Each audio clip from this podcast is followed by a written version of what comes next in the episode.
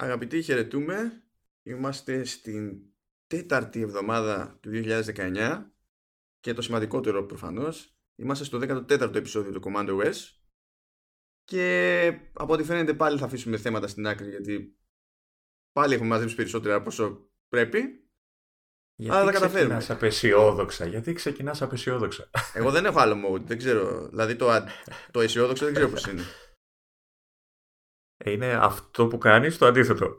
ναι, ρε παιδί μου, αλλά δεν, δεν, δεν ξέρω πώς να το κάνω, πώς να το λειτουργήσω. Είναι κόντρα στο χαρακτήρα μου. Δεν, δεν μπορώ. Δεν μπορώ. Ε, Μήπως ας θες πω, κάνα firmware update, τίποτα. Τις έχουμε. Εντάξει, φέρνω. Εμένα τι με έχεις; Ε, εγώ, εγώ στην παρέα είμαι ο αισιόδοξος. εντάξει. Ε, εντάξει. Ε, εντάξει, εντάξει. Καήκαμε ήδη, έτσι. Μεταξύ ημών, ε, ξέρεις, Ε, κάπως, εντάξει. κάπως πρέπει να πάρουμε ένα χαρακτηρισμό, ρε παιδί μου, για τον καθένα, ξέρω εγώ. Τι να πεις, τι να πεις. Να χαιρετήσω λοιπόν κι εγώ. Γεια χαιρέτα. Γεια σας και από μένα. Στην τέταρτη εβδομάδα της μετράς ήδη. Είσαι σαν φυλακισμένος που μετράει τις εβδομάδες του 2019. Κα- Η βλάκα είναι ότι ε, είμαι από αυτούς που χρειάζεται να ξέρει τον, τον αριθμό της εβδομάδας. Τυχαίνει, ρε παιδί μου, να χρειάζεται αυτό το πράγμα. Δεν θέλω να ρωτήσω. Να ρωτήσω. Γιατί; Επειδή, το, πώς να σου πω ρε παιδί μου, είναι κάποια πράγματα, κάποια γραπτά που γίνονται κάθε εβδομάδα και είναι κανονισμένο να γίνονται όλες τις εβδομάδες του έτους. Αντί να κάθομαι και να βάζω αύξοντα αριθμό στο, στο κείμενο το ίδιο, που μπορεί σε βάθος χρόνου να σημαίνει διάφορα πράγματα ε, και να μην υπάρχει απόλυτη ταύτιση ξέρω εγώ σε κάποια πράγματα βάζω, βάζω αριθμό εβδομάδας για να συντονίζομαι πιο εύκολα με το πότε γράφτηκε τι και για ποια περίοδο ήταν ξέρω εγώ και κάτι τέτοιο εντάξει μην ψάχνεις ε, Ναι, και να θυμηθείς τα πρακτικά του. Εγώ δεν ρώτησα γιατί. Μόνος σου τα λες, έτσι. ε, Μη- μη- εντάξει, εντάξει. Ε, και καμιά φορά ρε παιδί μου άμα θέλεις να, να συνεννοηθείς με καμιά εταιρεία για το α ή το β ξέρεις, μπορεί να μην είναι να μην μπορεί κάποιος να δεσμευθεί για απολύτως συγκεκριμένη ημερομηνία αλλά να μπορεί να δεσμευθεί για εβδομάδα και σε εκείνη την περίπτωση πιο πολύ μπλέκεις άμα πεις την τρίτη εβδομάδα του τάδε μήνα ενώ λες την τάδε εβδομάδα του έτους και είναι σίγουρο ότι έχουν καταλάβει και οι δύο ακριβώς το ίδιο πράγμα δεν κάθομαστε να μπερδευόμαστε επειδή ένας μήνας μπορεί να έχει μια σπασμένη εβδομάδα στα- στα δύο ξέρω εγώ και είναι, είναι αυτό που είναι Επιμένω ότι εγώ δεν ρώτησα καν. Εσύ Εντάξει. συνεχίζεις όμως. Εντάξει. είναι για να ξεπλύνω την ντροπή Μην κατηγορούν εμένα, αυτό θέλω. Είναι, είναι για να ξεπλύνω την τροπή, διότι το, στο προ-προηγούμενο, νομίζω στο, ναι, στο 12ο επεισόδιο Command OS, κάτι έλεγα για τη μισθοδοσία του Tim Cook. Πες, πες μου ότι του φάγες λεφτά. Πες μου ότι του φάγες λεφτά. Βασικά, κοίτα, τεχνικός, αυτός μας έφαγε λεφτά. Καλά, αυτός μας τρώει κάθε μέρα και κάθε χρόνο και όποτε να είναι. Ε, ναι, εντάξει. Όχι, η αλήθεια είναι ότι είχα, είχε μείνει η σκέψη μου σε προηγούμενες χρονιές. Δηλαδή, το, αυτό που έλεγα ότι γενικά, ρε παιδί μου, ο τυπικός μισθός του, ενός CEO σε αιτήσια βάση, ρε παιδί μου, σύνολο, είναι 700 χιλιάρικα με 1 εκατομμύριο δολάρια. Αυτό δεν το έβγαζα από το, από το μυαλό μου και όντως έτσι ήταν κάποτε και για τον Κουκ. Αλλά αφού βγήκε το επεισόδιο ένα, ξέρω, κάμποσες μέρες μετά, ε, βγήκε η, η μισθοδοσία του, του 18 και για τον Κουκ. Ε, εντάξει, ο άνθρωπος είχε πάρει 3 εκατομμύρια. Α, εντάξει. Ε, έπεσες λίγο έξω. ναι, ναι, ναι, έπεσα, έπεσα λίγο έξω. Απλά έτσι το αναφέρω για την ιστορία, ρε παιδί μου, επειδή μεταφέραμε μια πληροφορία που ήταν κάπως, ε, να το, να το ισιώσουμε. Συμβαίνουν αυτά. Από ένα νούμερο, ξέρεις, είναι σαν τη θερμοκρασία υπό το 0. Από ένα σημείο και έπειτα δεν νιώθεις διαφορά. Ναι, σωστό κι αυτό. Βέβαια, δώσου, δώσου μου τρία και άσε το ένα και να δεις τι διαφορά θα νιώσω. Ε, ναι, εντάξει, οκ. Εντάξει, το βάργεσαι. για, για, για εκατομμύρια μιλάω, έτσι. μη- Α, α, δεν ξέρω. Ό,τι ό,τι καταλαβαίνει ο κανένας. Δικό σου πρόβλημα. μην, παρεξ, μην παρεξηγηθούμε δηλαδή τώρα στα γεράματα. Ε, μόνο, εντάξει. Θα, θα τα καταφέρουμε. Α, έχουμε... Ωραία, οπότε σου φύγαν οι τύψεις για το λάθος, έτσι. Μπορούμε Ναι, να μου φύ- συνεχίσουμε τώρα. Ναι, ναι, ναι, ναι. Μπορούμε, μπορούμε. Μπορούμε να, συ- ε, να συνεχίσουμε με μια έτσι θεωρητικά ενδιαφέρουσα εξέλιξη και για την ελληνική αγορά. Α, Ε, για πες. Πόσες φορές έχουμε πει σε, αυτή τη, τη- σε σε αυτό το podcast για το ναι, ναι, Apple Watch δεν υποστηρίζεται εδώ με- σε δίκτυο κινητής, δεν έχετε κάνει έκδοση γιατί δεν υποστηρίζει κανένας πάροχος eSIM κτλ. Πάρα πολλές. Ναι, ε, αυτό ας πούμε ότι περίπου άλλαξε. Α, γιατί, τι έγινε; Διότι ε, πλέον υποστηρίζει η SIM η Κοσμοτέ. Να πάρω, να πάρω ρολόι, να πάρω Apple Watch καινούριο. Περίμενε, περίμενε, περίμενε. Έλα, μη μου το χαλάς, μη μου το χαλάς. Λοιπόν, αυτό το έχει κάνει σε συμφωνία τέλος πάντων τουλάχιστον για την ώρα από ό,τι φαίνεται. Συγκεκριμένα για το καινούριο Galaxy Watch της Samsung που πραγματικά δεν αντιλαμβάνουμε για ποιο λόγο διότι σε αυτή την κατηγορία οποιοδήποτε άλλος εκτός από το Apple Watch άποψη Giro ξέρω εγώ, δημοφιλίες τα λοιπά μπορικά είναι νεκρός και δεν το λέω τώρα σχόλιο για το Galaxy Watch μπορεί να είναι ok, δεν το έχω αγγίξει, δεν έχω άποψη κτλ. Αλλά καθαρά σε εμπορικούς όρους. Το τι τραβάει και τι δεν τραβάει. Ένα smartwatch τραβάει στο σύμπαν τέλος πάντων και από εκεί και πέρα οι υπόλοιποι είναι τύπου Fitbit ε, και τέτοια πράγματα που είναι στην ουσία κάτι ελαφρώς πιο εξειδικευμένο και πολλές φορές επειδή είναι πιο, πιο απλό ρε παιδί μου στη χρήση μπορεί να είναι και φθηνότερο κτλ. Αυτό, αυτό ισχύει, ισχύει και στην Ελλάδα, δηλαδή το Apple Watch πάει καλύτερα από τα φτηνότερα εισαγωγικά. Ε, ναι, αυτό είναι γενικό. Δηλαδή και στα φθηνότερα, αυτά που τραβάνε, ρε παιδί μου, συνήθως είναι ε, ως πιο προσιτές λύσεις, νομίζω κάτι ρολόγια της, της Xiaomi και, και τέτοια πράγματα. Ε, τα Fitbit πάνε, που δεν τους το είχα, ας πούμε. Αλλά πάνε, Εντάξει, νομίζω, ξέρω. Πολύ φτηνά, νομίζω είναι πολύ φτηνά σχετικά, έτσι. Είναι... Βασικά έχουν απ' όλα. Έχουν, έχουν όντως που είναι στην τέρμα φτύνια και έχουν υποτίθεται και προϊόντα ανταγωνιστικά, δηλαδή και σε τιμή και σε λειτουργία σε κάποια πράγματα επίπεδου, ξέρω εγώ, Apple Watch. Αλλά στο σύνολο το, το Apple Watch είναι, πώς να σου πω, είναι σταθερά πρώτο στα smartwatches και τώρα παγκοσμίως αν το κάνουμε σαν σούμα είναι το, είναι το από άψη Giro ε, πρώτο ρολόι οποιοδήποτε είδους στην πιάτσα. Μάλιστα. Οπότε, ξέρετε, δεν, αυτό τέλος πάντων. Το σημαντικό είναι ότι η Κοσμοτέ για αρχή, σε τεχνικό επίπεδο, ε, είναι πλέον σε θέση να προσφέρει υποστήριξη eSIM. Τώρα, το αν θα μας φέξει και για τα υπόλοιπα, διότι εντάξει, το ζήτημα είναι ότι ε, ωραία τώρα υποστηρίζει, δεν ξέρω τι συμφωνία έχει κάνει για το αν προσπαθεί να κάνει κάτι ξεχωριστό ή αν πρέπει να γίνει κάτι ξεχωριστό για την περίπτωση του, του Apple Watch. Ένας τόσο ξέρει τι σημαίνει αυτό για τις αγωγές των μοντέλων με υποστήριξη δικτύου κινητής, αλλά εντάξει, το αναφέρω επειδή κατά μία έννοια Έγινε το πρώτο βήμα, έτσι. Έγινε το πρώτο βήμα. Ναι, αυτό, αυτό είναι το βασικό εμπόδιο. Βέβαια, εντάξει, Ποιος ξέρει τώρα, σημασία έχει να δούμε γιατί κάνουν και άλλοι δύο, δηλαδή Wind και η Vodafone. Ε, κοίτα, συνήθως ακολουθούν. Ε, εικάζω ότι έχουν, η Κοσμοτέ έχει κάνει κάποια συμφωνία με, για το Samsung, αλλά δεν νομίζω ότι θα ήταν χαζό από μέρους της να το περιορίσει για πολύ καιρό μόνο σε αυτό το συγκεκριμένο Apple Watch. Ειδικά με όλα αυτά που είπες για τα, την εμπορική πορεία. Ξέρεις, φο, φοβάμαι όμως τους άλλους, διότι υπάρχουν κάποια πράγματα που υποστηρίζεται και χρόνια η Κοσμοτέ που ναι. εξακολουθούν να μην υποστηρίζουν οι άλλοι. Δηλαδή το... Κλείσεις Wi-Fi. ναι, ακριβώς. Ακούς Vodafone. Ακούς Vodafone. Να, έτσι, κερατό έτσι, μου. Γιατί και εγώ πονάω με, αυτό το, με αυτή την έλλειψη γιατί είχα κοσμοτέ. Ε, όπως ξέρεις ε, εδώ που μένω είναι η μαύρη τρύπα του σύμπαντος για τα παντός είδους δίκτυα και όταν ε, ενεργοποιήθηκε το Wi-Fi calling της Κοσμοτέ τότε που είχα Κοσμοτέ δίκτυο κινητό ε, εντάξει, έκανα πάρτι έτσι, γιατί επιτέλους είχα κινητό τηλέφωνο στο σπίτι. Ε, για διάφορους λόγους άλλαξα σε Vodafone μετά από χρόνια και ξέρεις, σοκ. Δεν έχει Wi-Fi calling και δεν μιλάνε καν γι' αυτό. δεν ξέρω καν αν θα το σκεφτούν ποτέ να το κάνουν. Ναι, δηλαδή είναι γελίο γιατί μιλάμε τώρα για ιστορία που νομίζω τεχνικός σε επίπεδο συσκευής, έτσι. Υποστηρίζεται είτε από το iPhone 4S είτε από το, ή από το iPhone 5 και έπειτα. Και λες, φίλε, πόσα χρόνια θέλεις, δηλαδή δεν είναι καμιά μαγεία. Ναι. Καλά και η Κοσμοτέ άργησε σε εισαγωγικά να το ξεκινήσει, έτσι. Τα τελευταία, τα τελευταία τρία χρόνια. Ε, και πάλι έχει χρόνια όμως. Οι άλλοι ακόμα εκεί είναι και αλλάζουν. Να. Εντάξει. Ελπίζω το eSIM να είναι πιο.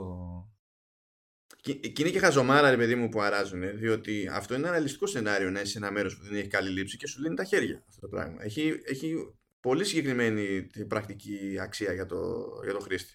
Ε, ε, σου λέω και, και, είμαι στην Αθήνα, έτσι, είμαι στο κέντρο της Αθήνας και έχω μηδέν σήμα στο, στη γειτονιά, οπότε ναι. Καλά, πραγματικά εκεί πέρα τι είναι, είναι όλα χτισμένα με μόλιβδο στίχους, ξέρω εγώ, είναι, τι, τι διάλογο. Η πλάκα είναι ότι έχω αρχίσει να πιστεύω ότι είναι με μόλιβδο μόνο το δικό μου διαμέρισμα. Γιατί ε, φεύγοντας από το σπίτι και στρίβοντας τη γωνία και πηγαίνοντας παρακάτω με μηδέν σήμα μέχρι εκείνη τη στιγμή, ε, στρίβεις τη γωνία και στα 10 μέτρα από τη γωνία έχεις 4G. Όταν το χτίζανε αυτό, λέει δεν μπορεί. Θα έρθει εδώ ο Λεωνίδας ο Μαστέλος, σα το κάνουμε πυρηνικό καταφύγιο. Πότε δεν ξέρεις. Ναι, ναι.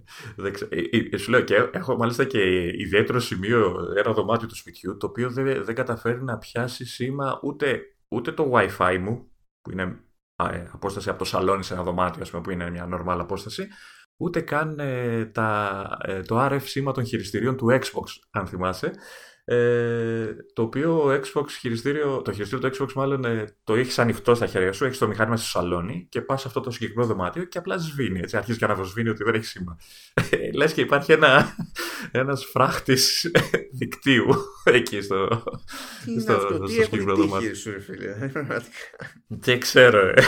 δεν ξέρω πραγματικά, δεν ξέρω τι συμβαίνει. Δηλαδή το, το μόνο που μένει, ας πούμε, είναι ξέρω εγώ, να, να use the force. Να σου λέει. Άσε, άσε σου λέω. Εντάξει, να πεις. Άλλο ένα μικρό έτσι, μια μικρή εξελιξούλα που προέκυψε. Αν και σε πρώτη φάση δεν είμαι σίγουρος για το αν ισχύει στην Ελλάδα γιατί δεν πρόλαβα να το ε, να το, να το τσεκάρω.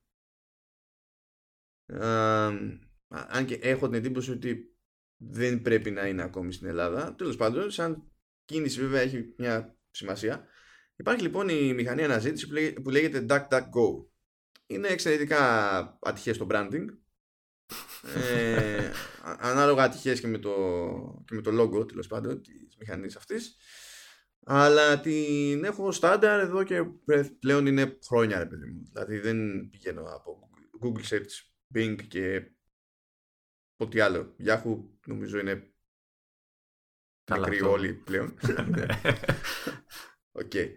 Ε, γιατί, διότι τέλος πάντων ε, ας πούμε ότι έχω έτσι κάποιες φιλοσοφικές αντιρρήσεις σε κάποια θέματα περί ε, προσωπικών δεδομένων, ιδιωτικότητας κτλ. Και, και η συγκεκριμένη μηχανή έχει τη φήμη ότι δεν κάνει track.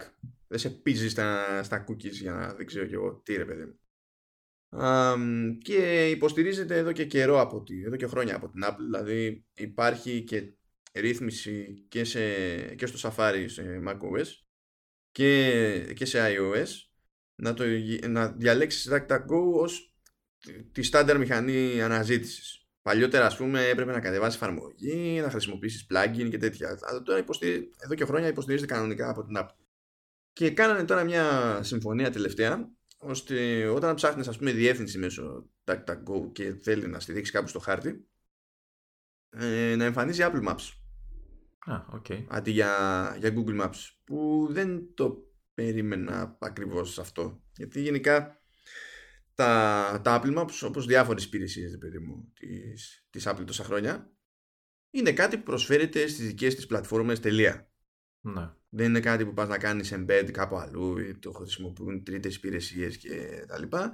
Μπορούν να το χρησιμοποιήσουν εφαρμογές που είναι στο σύστημά σου, αλλά είσαι ήδη στην πλατφόρμα, ρε παιδί μου, και χρησιμοποιούν τα αντίστοιχα APIs για να σου δείξουν, αλλά όχι πλήρως ανεξάρτητα από τις πλατφόρμες. Και αυτό είναι μια κίνηση προς την αντίθετη κατεύθυνση στην ουσία, που πατάει βέβαια και στις τελευταίες εξελίξεις, το πούμε έτσι, που φαίνεται η Apple να είναι πιο διατεθειμένη να κάνει σε επίπεδο υπηρεσιών συνεργασίες.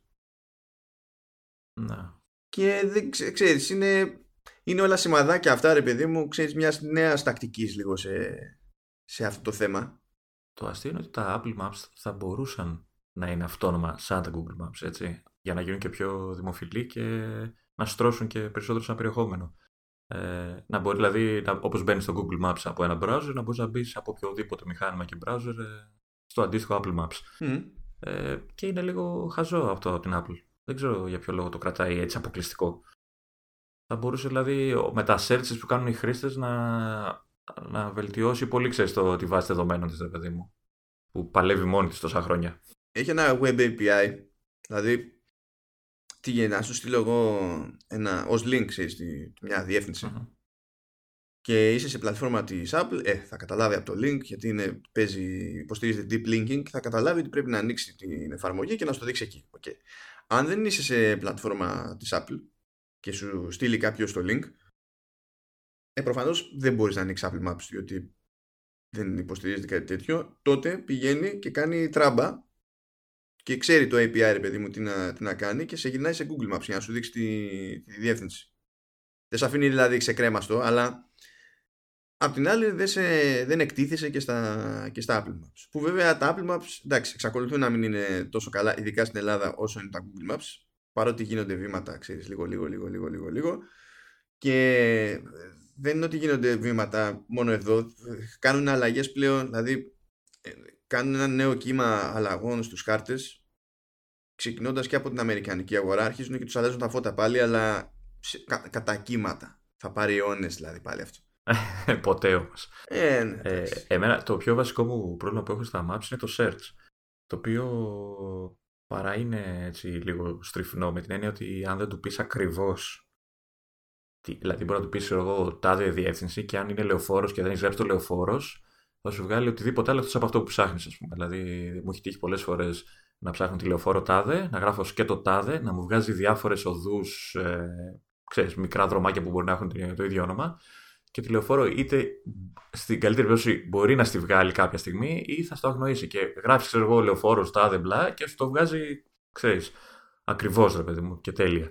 Αλλά εντάξει, πρέπει να ξέρω εγώ πώς το έχουν καταχωρήσει κάθε φορά. Δηλαδή είναι, δεν ξέρω γιατί το Ναι, έτσι, είναι. Έχει, έχει θέματα. Εκεί που μου αρέσουν πάρα πολύ τα, τα Apple Maps. Είναι σε διάφορες χώρες του εξωτερικού που παίζουν κανονικές οδηγίες για μέσα μαζικής Διότι ε, καλά τώρα σε κάποιο βαθμό γίνεται και στα Google Maps αλλά δεν γινόταν στα Google Maps. Και εξακολουθώ και προτιμώ τον τρόπο με τον οποίο λειτουργεί το πράγμα στα Apple Maps. Ε, έχει σαφείς οδηγίες ε, και για το εσωτερικό των σταθμών ναι. Δηλαδή θα μπεις στο σταθμό θα σου πει ε, θα, ε, θα, σου δείξει πρώτα απ' όλα ως πεζός, είσαι το σταθμό έτσι, και σου λέει ότι πρέπει να πας να πάρεις το μετρό που είναι εκεί. Εντάξει. Θα σου δείξει τη διαδρομή με βάση το που είναι όντως η κοντινότερη είσοδος στο σταθμό. Δεν θα σου δείξει απλά το σταθμό. Ναι, ναι. Και πήγαινε εκεί. Θα σε οδηγήσει στην κοντινότερη είσοδο και ύστερα ε, φροντίζει ακόμα και λείψη να μην έχετε παιδί μου. Έχει φορτώσει τις οδηγίες και ενώ είσαι μέσα στο, στο σταθμό ε, σου λέει ποιες ταμπέλες να ακολουθήσεις διότι όταν πας σε ένα μέρος όπου δηλαδή εντάξει εμείς ξέρουμε στο, στο μετρό της Αθήνας ρε παιδί μου ότι άμα σου πει ο άλλος γραμμή προς τάδε ξέρουμε τι σημαίνει ναι. όταν είσαι σε μια άλλη χώρα δεν ξέρεις τι σημαίνει αυτό το πράγμα δεν, δεν, δεν έχεις ιδέα ξέρω εγώ άμα δεν στο έχει πει κάποιος. Οπότε σου λέει ότι πρέπει να πας, ακολούθησε αυτή την ταμπέλα, μετά πήγαινε στην πλατφόρμα με το νούμερο τάδε και περίμενε τη γραμμή που λέει τάδε και σε σώζει ρε παιδί μου, σε σώζει. Και αυτό όσο πάει και απλώνεται. Δηλαδή αυτή την εβδομάδα προσθέσανε και τις εξωτικές χώρες του Βορρά, βάλανε Σουηδία, ε, Νορβηγία, ε, τι άλλο βάλανε, σκάλωσα. Καλά και Δανία νομίζω. Βάλανε, ξέρεις, σκανδιναβικές χώρες, παιδί μου. Καλά, η Νορβηγία δεν είναι σκανδιναβική χώρα, τέλος πάντων. Ε, Όχι, Φιλανδία, στα... Φιλανδία, ψέματα. Φιλανδία. Mm. Εμένα αυτό που μου αρέσει πιο πολύ στα Apple Maps είναι το, το Siri. Που ειδικά όταν οδηγείς και θες να πας κάπου και ειδικά είναι μια διεύθυνση που είναι ξέρω, στο σπίτι σου. Του λες απλά ξέρεις θέλω να πάω σπίτι. Έχεις καταχωρημένη βέβαια τη διεύθυνση στην επαφή σου κτλ. Και, και σου βγάζει κατευθείαν ε, χωρίς να γράψεις, χωρίς τίποτα και μάλιστα σου ξεκινάει ε, και μετά από ένα-δύο δευτερόλεπτα σου ξεκινάει αυτόματα και ξέρεις το guidance ώστε να μην χρειάζεται να πατήσεις σε έναρξη ε, της διαδρομής κτλ. Mm. Ή ξέρω εγώ, επειδή καταχωρώ σε συγγενείς και τέτοια. και τη σχέση, δηλαδή ο τάδε είναι ο αδερφός μου, ο τάδε είναι ο πατέρας μου, αυτά. Ξέρεις, θέλω να πάω στον αδερφό μου, θέλω να πάω στον πατέρα μου, όλα αυτά τα κάνει ξέρεις, ε, όταν οδηγείς είναι πολύ χρήσιμα.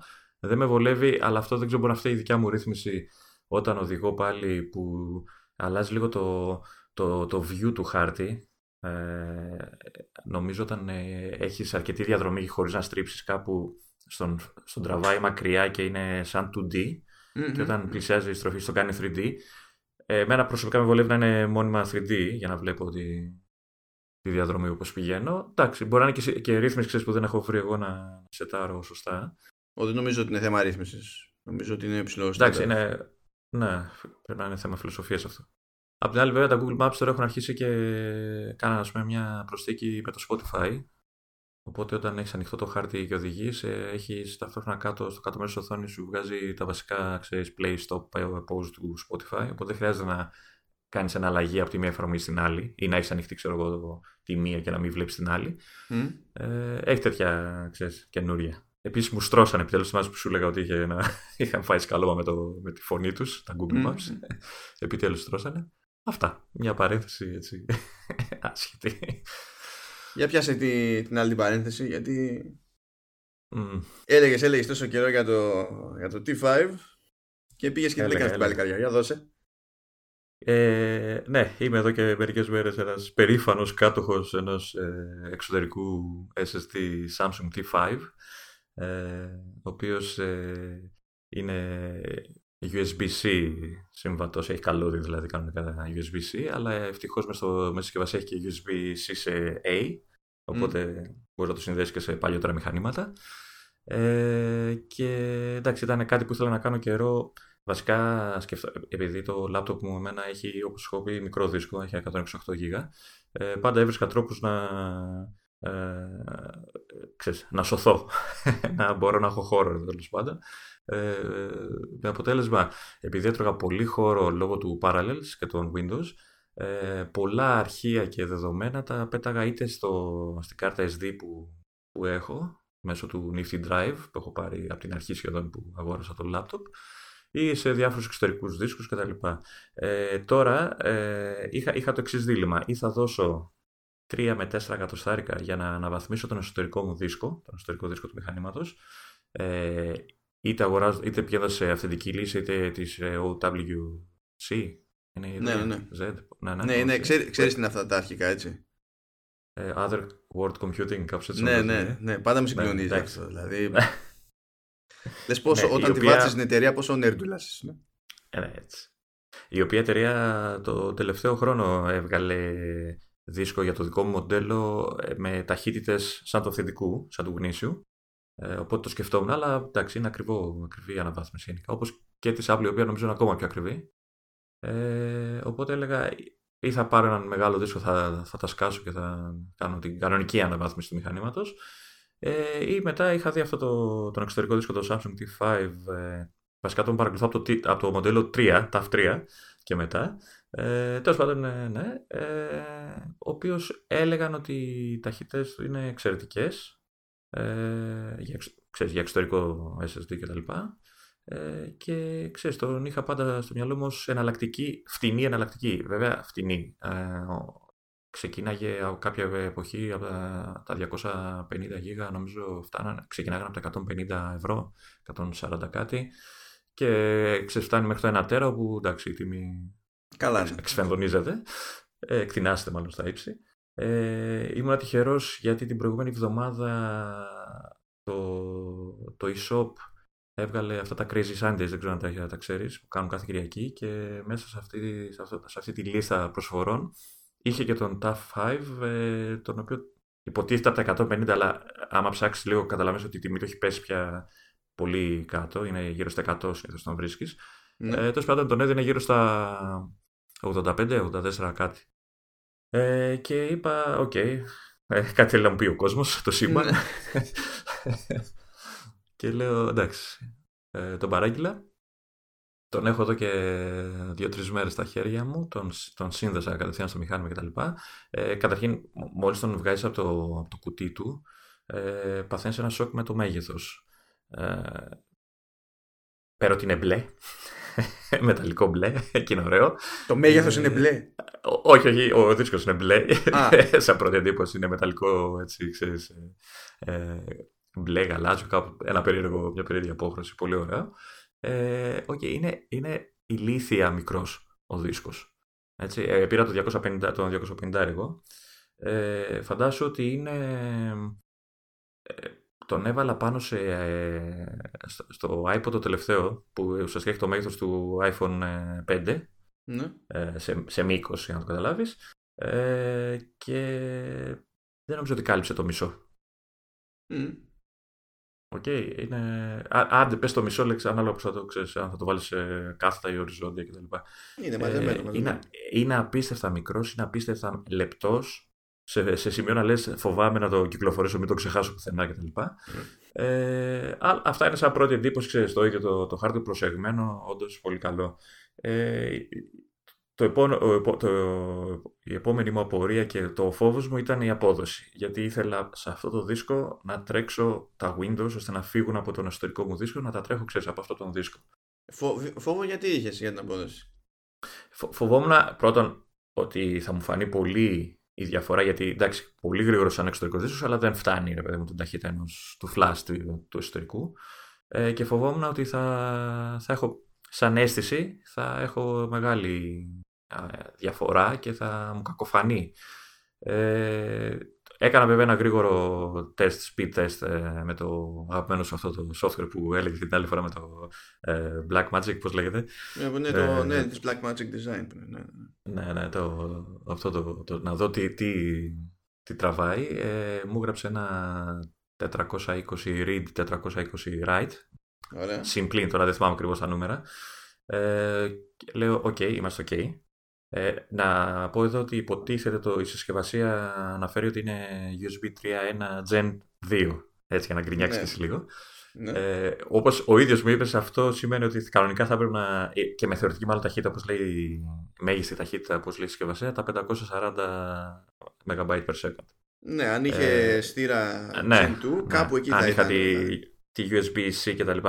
Βέβαια, εσύ μου είχες πει ότι το Gen 2 σημαίνει 10 ε, ε, ένα ουσιαστικά megabyte, ε, gigabyte per second από ότι, σαν θεωρητικό μέγιστο. Οπότε δεν ξέρω ναι, κατά πόσο ναι. ισχύει το Gen γιατί, 2 που λένε. Λέει Gen, γιατί, κοίταξε, σου λέει ότι υποστηρίζει Gen 2 γιατί όντως άμα το βάλεις σε Gen 2 κερδίζεις ένα κάτι σε, σε ταχύτητα φτάνεις δηλαδή όντως στο ταβάνι του, του εσωτερικού του, του, του drive που χρησιμοποιεί ο, ο T5. Αυτό δεν σημαίνει ότι το ίδιο το drive εξ αρχής έχει τον αέρα να χρησιμοποιήσει όλο το bandwidth που σου δίνει μια σύνδεση Gen 2. Οπότε ναι. ξέρεις, είναι λίγο είναι σχετικό. Δηλαδή η φύρα που έχεις από Gen 2 σε Gen 1 ακριβώς επειδή δεν, το ταβάνι είναι συγκεκριμένο στο ίδιο το, το SSD drive το SSD drive, ναι, πλεονάσμος, το SSD ε, καταλήγει να μην σε ενδιαφέρει στην πραγματικότητα αυτή η διαφορά. Γιατί, κοίτα, αν έκανες, αν έκανες κάτι που απαιτούσε τη διαχείριση μεγάλων αρχείων, αλλά ο, μεγάλων αρχείων, όντως. Ναι, ναι.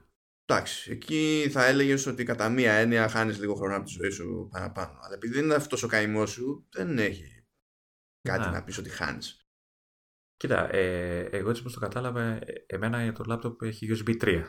Το οποίο όπως πάλι που έχεις πιέσει είναι ουσιαστικά το 3.1 Gen, ε, Gen 1. Alpha, ναι. Gen 1.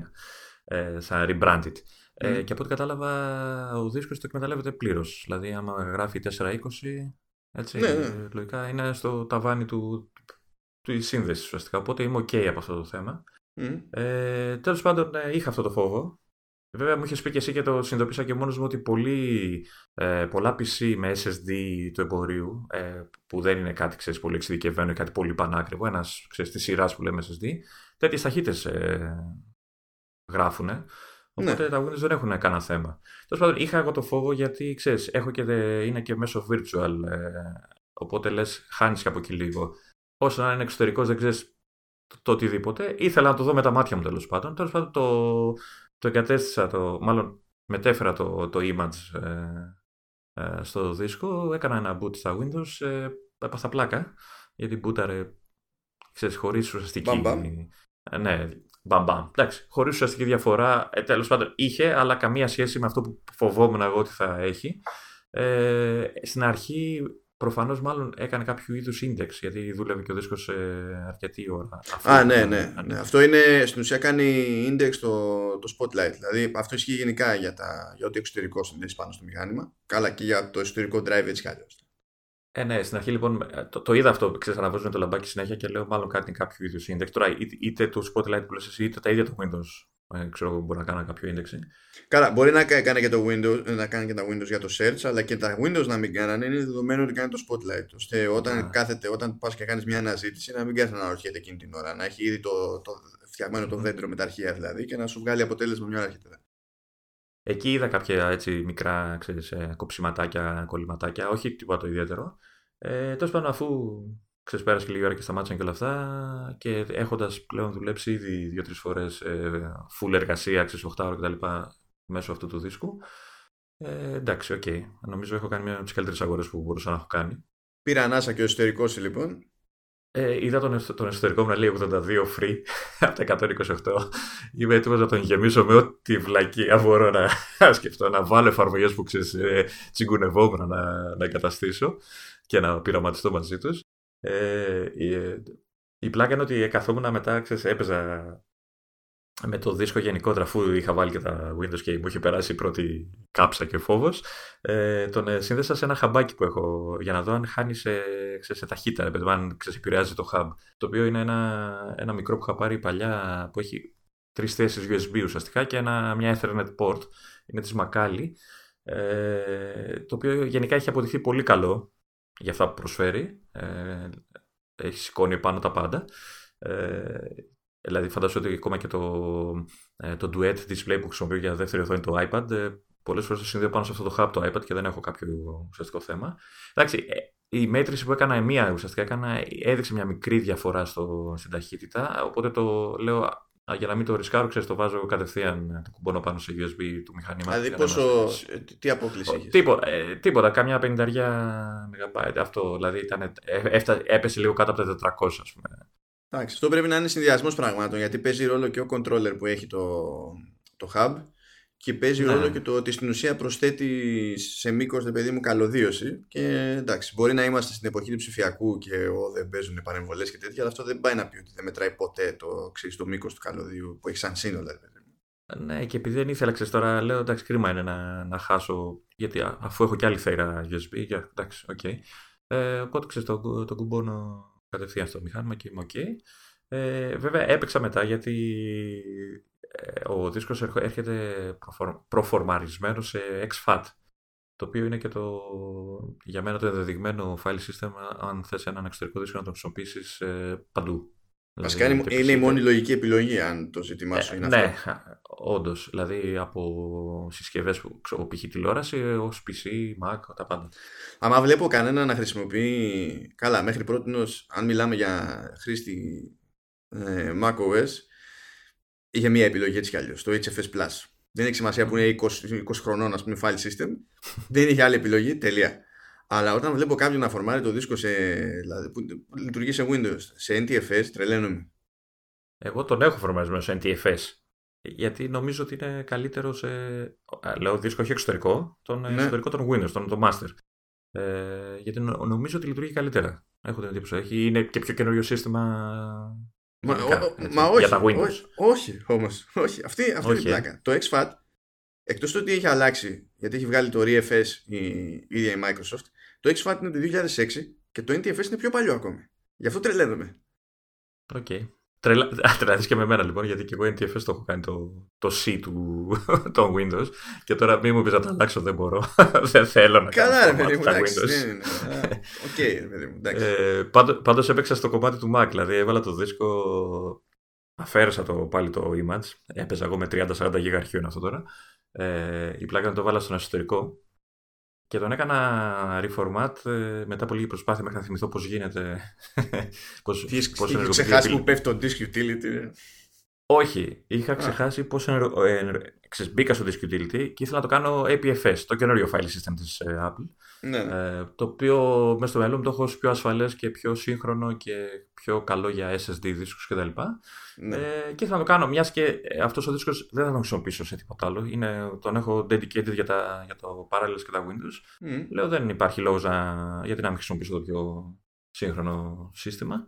Ε, απλά όταν μπει στο Disk Utility, ε, για να σου βγάλει την επιλογή IPFS πρέπει να, να αλλάξει και μια άλλη επιλογή που έχει αυτό που λέει με, με τους χάρτες διαμερισμάτων, όπως το μεταφράζουν, mm. για να διαλέξεις ε, GUID, ε, κάπως έτσι, GUID. Πώς, ε, ναι, ναι, ναι, ναι, ναι. Αλλιώς δεν στο βγάζει ε, και εκεί λίγο μέχρι να βρω τι γίνεται. αυτό, το έκανα και... αυτό το κάνει βασικά επειδή σχετίζεται αυτή η επιλογή για το GUID ε, με τη δυνατότητα του, του APFS να κάνει κρυπτογράφηση. Δηλαδή, ακόμα και αν πιάσεις ένα ε, ένα φλασάκι και για κάποιο λόγο θες να το κρυπτογραφήσεις παιδί αυτό το φλασάκι τότε είναι μονόδρομος ότι πρέπει να κάνεις την επιλογή για το GUID και μόνο τότε σου βγάζει από το drop down menu επιλογή ξέρεις, για, τα, για τα file systems ε, τους βγάζει κάποιες επιλογές που επιτρέπουν την κρυπτογράφηση. Και μεταξύ αυτών είναι το APFS καλά και είναι και το, και το HFS αλλά ναι εντάξει. Εφόσον μιλάμε για στην ουσία για flash ε, για flash memory ε, το, το APFS είναι λογική επιλογή διότι είναι σχεδιασμένο πρωτίστως με τη λογική ότι θα σκάσει σε, σε flash ε, και κάνει κάποια πράγματα τέλος πάντων ξέρεις, τον τρόπο που διαχειρίζεται το, το κατάλογο, τα read rights και τέτοια ώστε ε, να φροντίζει, ξέρεις, να καταπονείται λιγότερο ναι. ένα, ένα SSD και από εκεί και πέρα εντάξει έχει προφανώς επειδή υποστηρίζει κρυπτογράφηση όπως είπα και πριν που αυτό ισχύει και σε άλλες περιπτώσεις ε, και έχει και κάποιες ευκολίες αλλά ξέρεις αλλάξανε με το σύστημα που είναι, είναι αυτό ακριβώς που είναι και σε συσκευές iOS πλέον. Αλλά δεν μπορείς να το περάσεις σύστημα με μαγνητικό δίσκο. Εκεί σου βγάζει, είναι μονόδρομος πάλι το HFS Plus. Είχαν κάνει testing όταν ξεκίνησε ε, νομίζω όταν ξεκίνησαν η beta του Mojave ε, σου είχαν την επιλογή να κάνεις και μαγνητικούς δίσκους τράμπα σε APFS και μετά την πρώτη δεύτερη public αλλάξανε γνώμη. Γιατί ναι. μάλλον κάτι παίχτηκε και τους ξύνησε. και δεν ξέρω εκεί δηλαδή αν θα μπουν ποτέ στον κόπο διότι η αλήθεια είναι ότι πλέον μόνο ο iMac έχει μείνει που έχει μαγνητικό δίσκο. Έτσι όπως ναι. τον παίρνεις δηλαδή που έχει εκδόσεις έτσι. Όλα τα υπόλοιπα είναι flash οπότε δεν νομίζω να τους νοιάζει ιδιαίτερα να μπουν στη διαδικασία. Αλλά επειδή είναι νεαρό ακόμη το file system αυτό προέχει το να είναι, να είναι αξιόπιστο, οπότε δεν έχουν πατήσει πάνω του για να χτίσουν πάρα πολλές νέες λειτουργίες. Δηλαδή, σκέψου ότι αν κοτσάρεις ένα drive ε, ε, εξωτερικό και θες να το χρησιμοποιήσεις για time machine, ακόμα και αν αυτό το drive είναι flash. Αναγκαστικά θα στο γυρίσεις σε HFS για time machine. Για όλα τα backups που θέλεις να κάνεις. Δηλαδή έχει μέλλον ακόμη αυτό. Γιατί εκ των πραγμάτων από τη στιγμή που αντικαθιστά το HFS Plus που ήταν δεκαετιών, ε, εντάξει, από κάπου ξεκινάς. Δηλαδή το πιο συγκλονιστικό, η πιο συγκλονιστική λειτουργία που μπορώ να φανταστώ, ρε παιδί μου, που θα κάνει ενδεχομένως σε κάποιον εντύπωση την ώρα που το χρησιμοποιεί το σύστημα, είναι το να έχει ένα μεγάλο αρχείο ήδη, ρε παιδί μου, κάπου και να αποφασίσει να το κάνει, να το κάνει διπλότυπο. Λες ωραία, ας το κάνω, ξέρω εγώ. Ή να κάνεις copy από κάπου και paste σε ένα άλλο σημείο, αλλά να είναι το ίδιο αρχείο, ρε παιδί μου. Εκεί πέρα κάνεις, κάνεις paste και γίνεται με τη μία. Okay. Χωρίς καθυστέρηση, χωρίς τίποτα. Και λες τώρα τι παίζει. Χωρίς να κάνει αντιγραφή ουσιαστικά έτσι. Χωρίς να γίνει αντιγραφή ουσιαστικά. Ναι, και έχει πλάκα αυτό γιατί μπερδεύεται ο άλλος και σου λέει κάτσε αυτό έπρεπε να πάρει μια διαδικασία. Ναι. Χ, ξέρω εγώ. Γιατί έτσι και μήπως έχει πρόβλημα κτλ. Αλλά στην πραγματικότητα ε, τότε το σύστημα επειδή ξέρει ότι έχεις ήδη αυτό το αρχείο δεν πηγαίνει και να πιάσει κι άλλα κελιά ξέρω εγώ στο, στο flash storage μόνο και μόνο για το να έχεις δύο φορές το ίδιο αρχείο και να σου πιάνει το διπλάσιο Οπότε στην πραγματικότητα είναι σαν να φτιάχνει, σαν να φτιάχνει ένα alias, σαν να φτιάχνει μια συντόμευση. Αλλά εσύ το βλέπεις στο κανονικό αρχείο. Και αυτό αρχίζει να αλλάζει από εκεί και πέρα αν πας και το επεξεργαστείς αυτό το αρχείο. Αν πας και το πειράξεις, να. τότε το αντιμετωπίζει ως διαφορετικό. Αν δεν το πειράξεις, ε, και απλά είναι διπλότυπο του άλλου, ρε παιδί μου, λες ωραία, άμα σβήσω το αρχικό, τι θα γίνει; Τότε ξέρει το σύστημα ότι θα αντιμετωπίζει ως ας πούμε πραγματικό αρχείο το διπλότυπο και εσύ έχεις διαγράψει το πρώτο αλλά τα bits and bytes ας πούμε τα έχει κρατήσει απλά πλέον τα έχει αντιστοιχίσει με το διπλότυπο. Μάλιστα.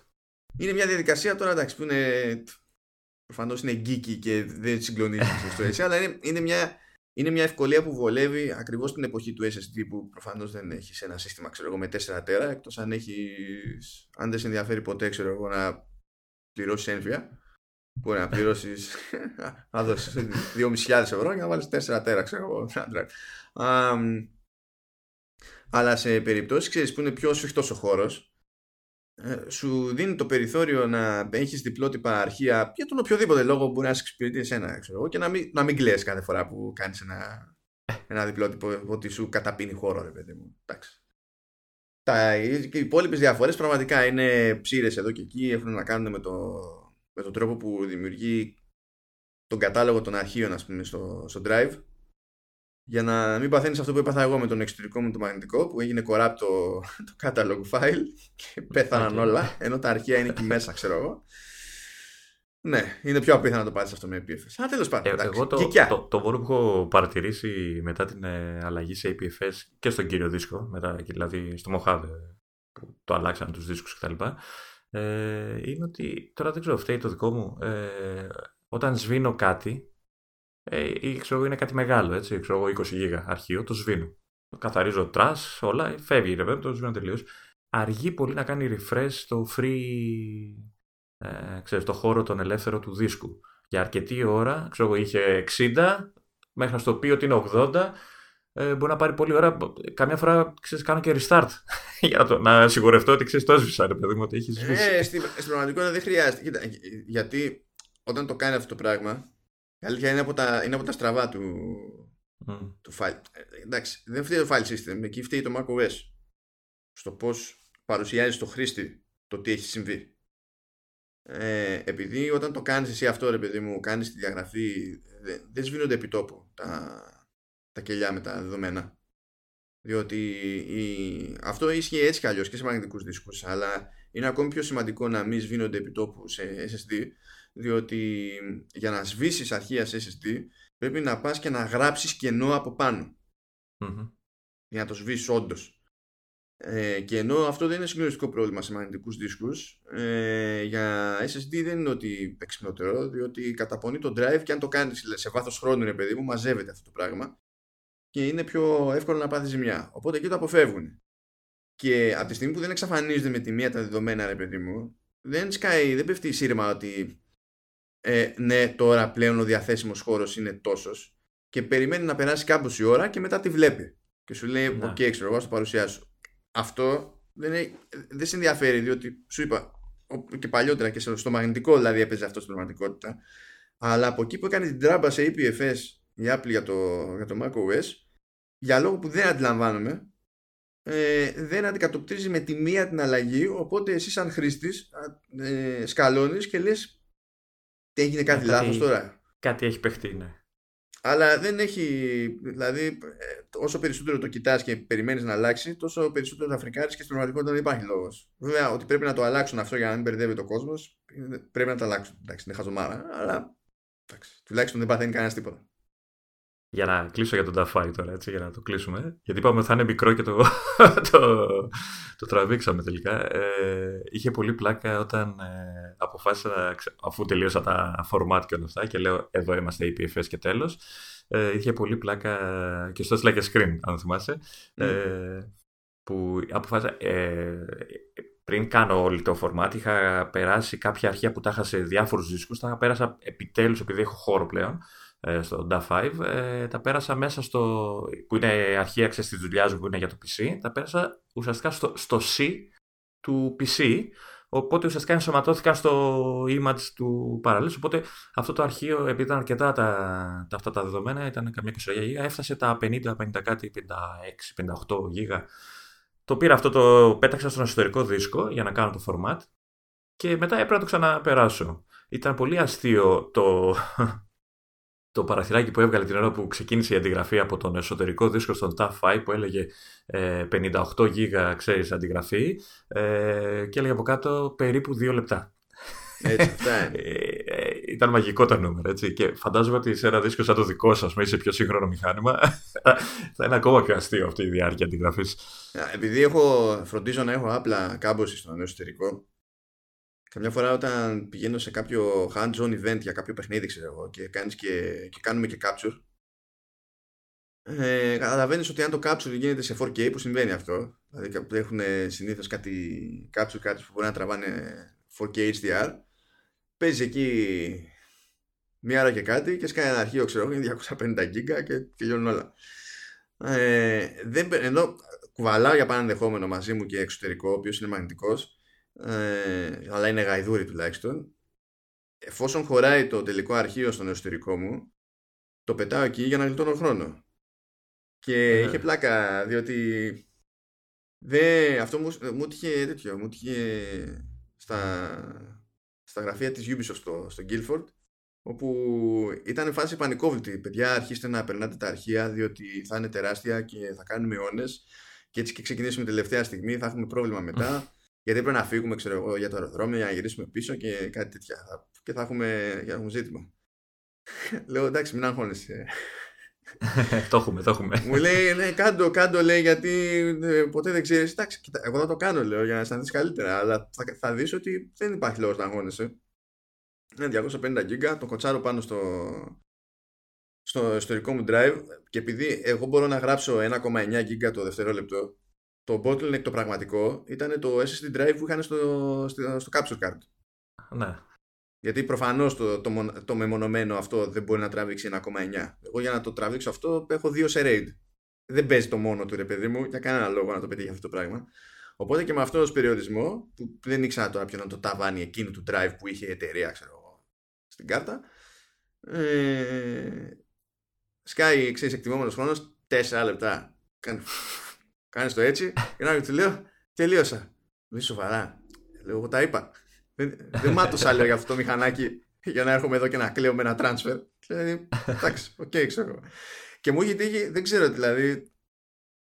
Δεν ξέρω τι παίζει με την Ubisoft, αλλά έχει πλάκα. Πιο πολύ εκεί μου τυχαίνουν αυτά τα πράγματα. Πηγαίνω, πηγαίνω για μια. Είχα μια συνέντευξη για Assassin's Creed ε, Odyssey. Κάθομαι και ανοίγω το laptop και είχα τις σημειώσεις εκεί πέρα, ξέρεις, για τις ερωτήσεις. Και ήταν ένας ε, ε, ένας, ε, ένα, ένας designer και ένας engineer. Με τη μία engineer μου λέει μου αρέσει το laptop σου. Του λέω πηγαίνει, είναι αναλογικά, λέω όσο περισσότερο πονάς γουστάρεις μετά σε αυτά τα θέματα. Ναι, δεν, τέλος πάντων, ιστορίες για χρήος, ρε παιδί μου, ξέρω εγώ, θα σου πω. Anyway, ας αλλάξουμε εκεί. Αυτά λοιπόν με τα, με τα δισκάκια που παίρνω εγώ. Πάμε, πάμε παρακάτω γιατί έβγαλε, έβγαλε καινούριο προϊόν η Apple που ήταν εφημολογούμενο και αυτό. Ήταν αλλά, αλλά σιγουράκι γιατί είχαν βρει αναφορές στο, στο λειτουργικό. Εντάξει και δεν είναι και η πρώτη φορά που εμφανίζεται στην αγορά αντίστοιχο πράγμα. Όχι, το κάνει μετά... και για προηγούμενα δεν το, κάνει, δεν το είχαν κάνει όμως πέρυσι. Το κάνανε φέτος. Προ, πρόπερσι; Πρόπερση. Ναι. Και... ναι, τα είχαν βγάλει για τα. Ποια, ποια, ποια, Όχι, πες, νομι... πες. Νομίζω, δεν είμαι σίγουρος καν ότι τα είχαν βγάλει για τα 7. Για τα, για τα 6S τα είχαν βγάλει. Πάνε νομίζω, ήταν και, νομίζω ήταν και για το 7, νομίζω. Ήταν. Νομίζω, δεν είναι, νομίζω. Ε... Λέμε, λοιπόν για... πες μας. Ε, ναι, λέμε λοιπόν για το iPhone Smart Battery Case όπου είναι μια θήκη τέλος πάντων θηλυκωτή, μπαίνει μέσα χωστό το τηλέφωνο ρε παιδί μου και στο, στο κάτω μέρος, εκεί που πάει και είναι το, το κουμπώνει στην ουσία, έχει, έχει βυσματάκι lightning ε, και, και κουμπώνει το, το τηλέφωνο και έχει από πίσω στην πλάτη ε, έξτρα μπαταρία. Τώρα την πρώτη φορά που είχαν βγάλει. Καμπούρα είναι, δεν είναι μπαταρία αυτό το πράγμα. ναι, ναι. Την πρώτη φορά, το πρώτο σχέδιο που είχαν κάνει, πραγματικά ήταν άθλιο, διότι εντάξει, η μπαταρία δεν είναι από πάνω μέχρι κάτω. Αλλά στην πρώτη έκδοση δεν ήταν καν και από άκρης άκρη, ξέρεις, αριστερά-δεξιά. Οπότε ήταν τέρμα καμπούρα. Ήταν μια θήκη με ένα πράγμα.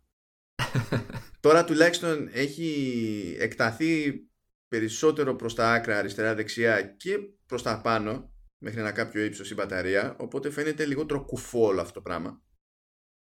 Ε, αλλά εξακολουθεί εντάξει και δεν είναι η απόλυτη επιτυχία του design διότι είναι λίγο δύσκολο να βρεις και μπαταρία που να είναι μια φλίδα ξέρω εγώ και να πηγαίνει από πάνω μέχρι κάτω και πάλι τι θα έκανες θα έκανες και στην μπαταρία τρύπα για να ξέρεις, για το σημείο με τις κάμερες δεν, δηλαδή δεν πάνε έτσι τα πράγματα στις μπαταρίες δυστυχώς εντάξει, όσο και να θέλαμε να είναι διαφορετικά αλλά έχει ένα ειδικό ενδιαφέρον αυτό το προϊόν διότι καλά σε αντίθεση με το προηγούμενο αυτό φορτίζει και ασύρματα οπότε μπορείς να το βάλεις πάνω σε ένα charging pad ας πούμε. Ε, τεχνολογία C και να φορτιστεί. Ε, κάτι όμως που ίσχυε στο στα, παλιά και ισχύει και στα καινούρια και ισχύει μόνο σε αυτές τις περιπτώσεις είναι, είναι καστομιά δηλαδή που κάνει η Apple και δεν είναι κάποια λειτουργία που υποστηρίζεται από τρίτους. Δηλαδή, αν πάρει κάποιος ένα power pack της Mofi, ξέρω εγώ, που πάλι είναι θήκη και κουμπώνει μέσα στο τηλέφωνο, ε, δεν μπορεί να κάνει αυτό που θα πούμε τώρα. Γενικά, όταν παίρνεις μια τέτοια θήκη παύλα μπαταρία ε, και την πετάξεις στο, στο τηλέφωνο, ε, ο κανόνας είναι ότι χρησιμοποιώντας το τηλέφωνο πέφτει η στάθμη της μπαταρίας του τηλεφώνου και η μπαταρία στη θήκη ρεφάρει. Πάντα όμως το τηλέφωνο τραβάει από την εσωτερική του πρώτα. Εννοείς ρεφάρει, δηλαδή πέφτει ξέρω εγώ 2% και αμέσως το αναπληρώνει η μπαταρία; Ναι, ναι, ναι. Ε, αυτό υπάρχει δηλαδή μια, συνεχή, μια συνεχής φόρτιση; Ναι, ναι. Αυτό, αυτό okay. συμβαίνει. Ε, επίσης, όταν χρησιμοποιείς από τρίτους τέτοιου είδους θήκες ε, επειδή το τηλέφωνο σου λέει «Α, ωραία, φορτίζομαι» σκέφτεται ότι είναι σε παροχή ρεύματος. Αυτό σημαίνει ότι αρχίζει και λειτουργεί όπως λειτουργεί και όταν είναι σε παροχή ρεύματος. Δηλαδή, ε, ρίχνει λιγότερο συχνά ταχύτητα για οικονομία ή μπορεί να μπει στη διαδικασία να κάνει κάποιες διεργασίες που υπό άλλες συνθήκες τις κάνει μόνο όταν είναι στην πρίζα όπως είναι ε, backup στο iCloud. Όπως είναι ναι. συγχρονισμός των, φωτογραφικών, ε, των φωτογραφιών στη, στη βιβλιοθήκη του, του iCloud. Αυτά τα πράγματα τα κάνει μόνο όταν είναι σε Wi-Fi και συνδεδεμένο στο ρεύμα. Για να μην σου τρώει ρε παιδί μου ενέργεια τσάμπα τη στιγμή που προφανώς ξέρω, είσαι έξω και θα κάνει άλλα πράγματα Αυτά δεν ισχύουν στις θήκες αυτές της Apple. Δηλαδή, στην πρώτη περίπτωση, το σύστημα ξέρει ότι έχει κουμπωμένη πάνω του άλλη μπαταρία και αδειάζει πρώτα εκείνη την μπαταρία πριν μπει στη διαδικασία να χρησιμοποιήσει τη δική του. Αντίστοιχα... Ερώτηση. Ναι. Δηλαδή, δηλαδή τρώει την μπαταρία okay, της θήκης δεν τη φορτίζει την άλλη μπαταρία. Είναι σαν να μην είναι συνδεδεμένη τίποτα πάνω στην άλλη μπαταρία. Τι, ε, να Γιατί θέλω να καταλήξω, στο, θέλω να καταλήξω στο, στο ερώτημα πόσο ξέρεις, χαλάει η βασική μπαταρία επειδή είναι κουμπωμένη πάνω της μια μπαταρία άλλη συνέχεια και της δίνει ρεύμα. Όχι, εδώ το γλιτώνεις. Τώρα, ε, εδώ, ε, εδώ λες ότι, ότι ουσιαστικά είναι σαν να μην υπάρχει μπαταρία. Έτσι, φορτί, σαν να είναι δύο αυτόνομα, σαν να μην συνδέω. Δηλαδή, τρώει τη μία μπαταρία και μετά τρώει τη δικιά του. Δεν φορτίζει μία μπαταρία την άλλη. Έτσι το καταλαβαίνω καλά, το καταλαβαίνω. Ναι, ναι, ναι. ναι. Καλά το ξέρω. Okay. Ενώ okay. είναι το ανάποδο στις συσκευές τρίτων. Ναι. Δηλαδή μονίμως τραβάει την εσωτερική του μπαταρία και μονίμως ρεφάρει. Οπότε τεχνικώς ρε παιδί μου αυτό σημαίνει ότι καταπονείται περισσότερο η εσωτερική μπαταρία σε σχέση με την ναι. περίπτωση του, του Smart Battery Case. Καλό ε, αυτό. Επίσης όταν ε, πας να το φορτίσεις τέλος πάντων όλο αυτό και το έχεις, δηλαδή έχεις το τηλέφωνό σου, έχεις το, το smart battery case και το αφήνεις πάνω, ε, το, το βάζεις στη θύρα lightning ή το αφήνεις πάνω σε ένα charging part, ξέρεις, για να, φορτίσει, να φορτιστεί αστρήματα. Σε εκείνη την περίπτωση, πρώτα φορτίζει την εσωτερική μπαταρία και μετά την, τη συμπληρωματική. Ενώ στους τρίτους συμβαίνει πάλι το ανάποδο. Μάλιστα. Τραβάει πρώτα εξωτερική και εξωτερική μετά δίνει στη, στην εσωτερική. Και το τελευταίο της υπόθεσης είναι ότι αντιλαμβάνεται ότι ναι μεν είναι συνδεμένο σε κάτι που του δίνει ρεύμα αλλά καταλαβαίνει ότι δεν είναι παροχή ρεύματος, οπότε δεν ξεκινάει να σου κάνει backups, ιστορίες, συγχρονισμούς και τέτοια και οπότε να σου καίει μια ώρα αρχίτερα κάμποσο ρεύμα για κάποιες διεργασίες που εκ των πραγμάτων δεν σε ενδιαφέρουν να γίνουν επί τόπου. Ναι. Οπότε ε, κρατώντας το θέμα της καμπούρας που δεν σώζεται στην άκρη α, και περισσότερο αέρα σου δίνουν εντάξει προφανώς παιδί μου αυτές οι μπαταρίες από άψη διάρκειας αλλά έχουν, ε, σε, σε γλιτώνουν από το να καίγεται ρεύμα σε κάποιες περιπτώσεις που με προϊόντα τρίτων θα καιγόταν και θα, πραγματικά θα πήγαινε στράφη δεν, δεν είχε νόημα να γίνει. Και ακριβώς λόγω της προτεραιότητας που δίνεται σε κάθε, σε κάθε περίπτωση ξέρεις, το, από πού τραβάει το σύστημα πρώτα ρεύμα κτλ ε, σε βάθος χρόνου καταπονείται περισσότερο η θήκη της, ναι, η, θήκη, η μπαταρία της θήκης σε σχέση με την μπαταρία του τηλεφώνου. Οπότε η μπαταρία του τηλεφώνου ε, κάνει συνολικά λιγότερους κύκλους φόρτισης αποφόρτισης και μπορεί να αντέξει περισσότερο στο χρόνο. Τώρα θα πεις εντάξει πες ότι δεν ήταν έτσι ή δεν παίρνω θήκη γιατί δεν με ενδιαφέρει να έχω θήκη κτλ ε, και καταπώνει την μπαταρία και κάποια στιγμή πρέπει να αλλάξω. Πιο φθηνά δεν είναι να αλλάξω την εσωτερική μπαταρία σχέση με το να πάρει τη, τη θήκη αυτή που κάνει 130 δολάρια. Ναι, προφανώς. Έτσι. Ε, Αλλά. δεν είναι. Νομίζω εδώ στην Ελλάδα τουλάχιστον δεν είναι τόσο φτηνή η αλλαγή μπαταρίας iPhone. Όχι, αφού είναι 80 ευρώ νομίζω. Αν το άλλο είναι 130 δολάρια προφόρου και πριν της προμετατροπής στο σε ευρώ, ε, Έχω την εντύπωση ότι είναι πιο πολύ. ότι είναι πιο πολύ. Θα το τσεκάρω. Όχι, αφού και όταν έπεσε η τιμή, ξέρεις που ίσχυε για το 2018 που και καλά ήταν η μειωμένη τιμή στα 39 ευρώ για Ελλάδα, για Ελλάδα, για ευρώ τέλος πάντων, ε, το, ήταν, ξέρεις, πτώση από τα 79, δηλαδή το πήγαν εμείς σε τιμή, ξέρω εγώ. Και Αμερική νομίζω ήταν 69 και το πήγαν 29 προφόρων, ξέρεις κάτι τέτοιο. Είχα την εντύπωση ότι ήταν τουλάχιστον το διπλάσιο, 150-160. Όχι, τόσο δεν φτάνει καθόλου. Τόσο Παίζει λίγο από μοντέλο σε μοντέλο, αλλά τόσο δεν φτάνει. Θα το τσεκάρω αυτό τώρα γιατί μου άνοιξε την όρεξη. Έχω κανένα δύο συσκευές παλιές που θέλω αλλαγή. Έχει το περίεργο η Apple ότι ε, σε διάφορα πράγματα σε στέλνει με τιμολόγηση, σε στέλνει, αλλά για κάποιο λόγο οι μπαταρίες δεν είναι ένα από αυτά. Και αυτό ισχύει και στα, και στα MacBook και στα iPad και, στο, και στα iPhone. Είναι, είναι φθηνότερη η αντικατάσταση μπαταρίας από αυτό που περιμένεις για την Apple και από αυτό που ενδεχομένως ξέρεις από άλλους κατασκευαστές ειδικά στην περίπτωση των λάπτοπ. Οι, οι, οι, οι τιμές οι, οι τιμές για μπαταρίες λάπτοπ σε Windows laptop είναι συχνά ίδιες και πιο τρομακτικές. Αυτό ισχύει χρόνια, δεν έχω καταλάβει γιατί. Και το σημειώνω εγώ γιατί σου λέω έχω, έχω κανένα δύο συσκευές που θέλω φοβάμαι να πάω να ρωτήσω και, και το λάπτοπ κάποια στιγμή, εντάξει, έχουν περάσει ήδη τέσσερα χρόνια. κάποια στιγμή θα, θα θέλει και αυτό μπαταρία. Okay. Ευχαριστώ γι' αυτό. Αυτό Ωραία, νομίζω ότι έχει μια τέτοια πιο φιλική τιμολόγηση στις μπαταρίες από τη...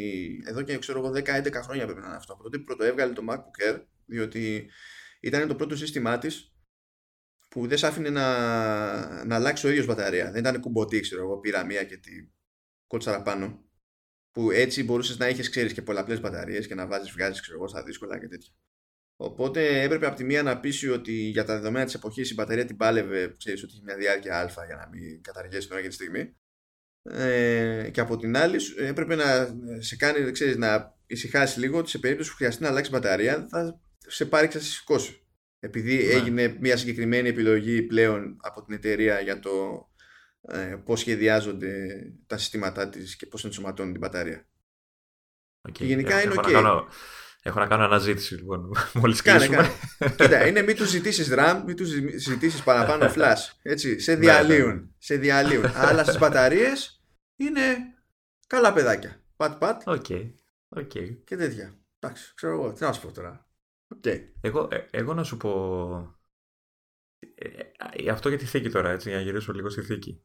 Ε, καταλαβαίνω ότι είναι πολύ βολική. Ειδικά για όσους συνηθίζουν να κουβαλάνε ξέρεις, power bank, τα οποία συνήθως έχουν και μέγεθος trailer, για να τους κρατάει λίγο το τηλέφωνο παραπάνω ναι. κτλ.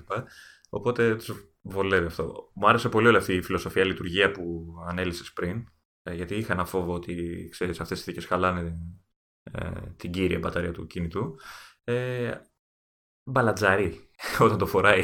δηλαδή, λόγω του κενού που κάνει απάνω, ε, φοβάμαι ξέρεις, όταν θα τα κουμπάσει ένα ε, γραφείο το κινητό με αυτή τη θήκη, ξέρεις, θα κουνιέται, ρε, ενώ θα το πιέζεις ακουμπητό και θα, ξέρεις, θα κάνει τραμπάλα, επειδή έχει κενό. Ε, αν το πιέσει, ναι, αλλά άμα δεις, ρε παιδί μου, πιάνει αρκετά μεγάλο μέρος της πλάτης του τηλεφώνου η μπαταρία. Ναι. Οπότε καταλήγει να είναι σταθερό. Άμα πας συνειδητά και το κάνεις παφ, ξέρω εγώ, από τη μεριά που δεν έχει κάτι παραπάνω στην πλάτη, λες εντάξει, ξέρω ναι, προφανώς θα, θα γύρει. Και βέβαια, μιας και το ξέχασα αυτό το, το θυμήθηκα, ήταν, μια, ήταν ένα σχόλιο που ίσχυε και στις προηγούμενες αναλογιστικές.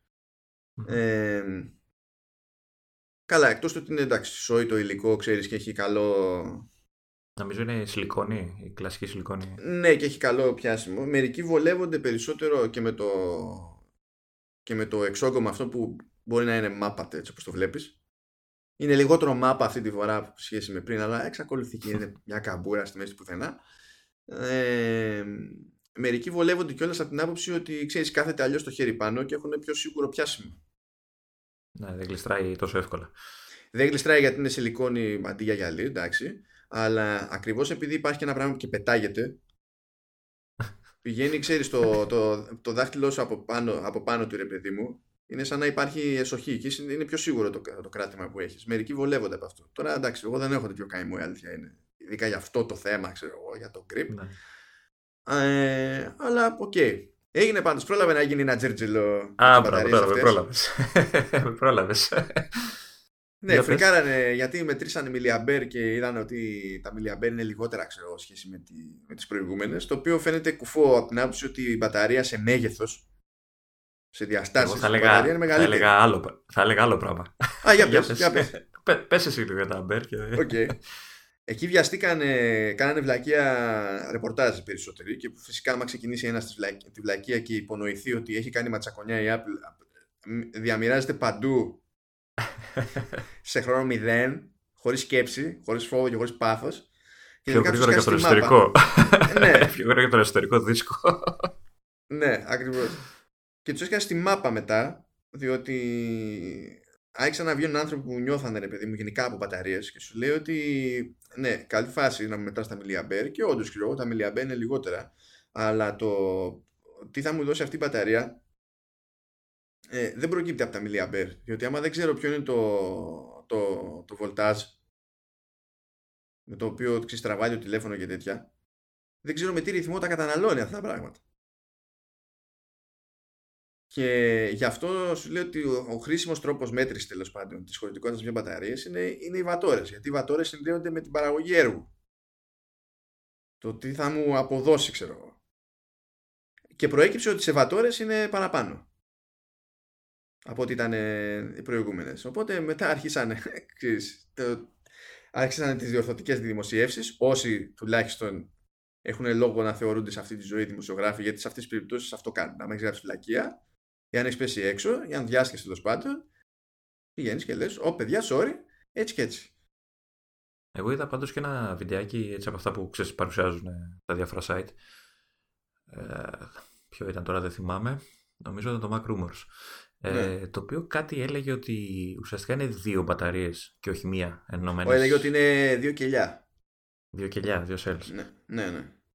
Και γι' αυτό κάτι... Με αυτό και αυτοί κάνανε βλάκια στην αρχή και, το... και αλλάξανε ναι, το και... και, το... και γι' αυτό το ανέφερε ουσιαστικά, γιατί κάτι έλεγε ότι αν τα πολλαπλασιάζει, δεν ξέρω τι έλεγε, ε, σου βγάζει παραπάνω κτλ.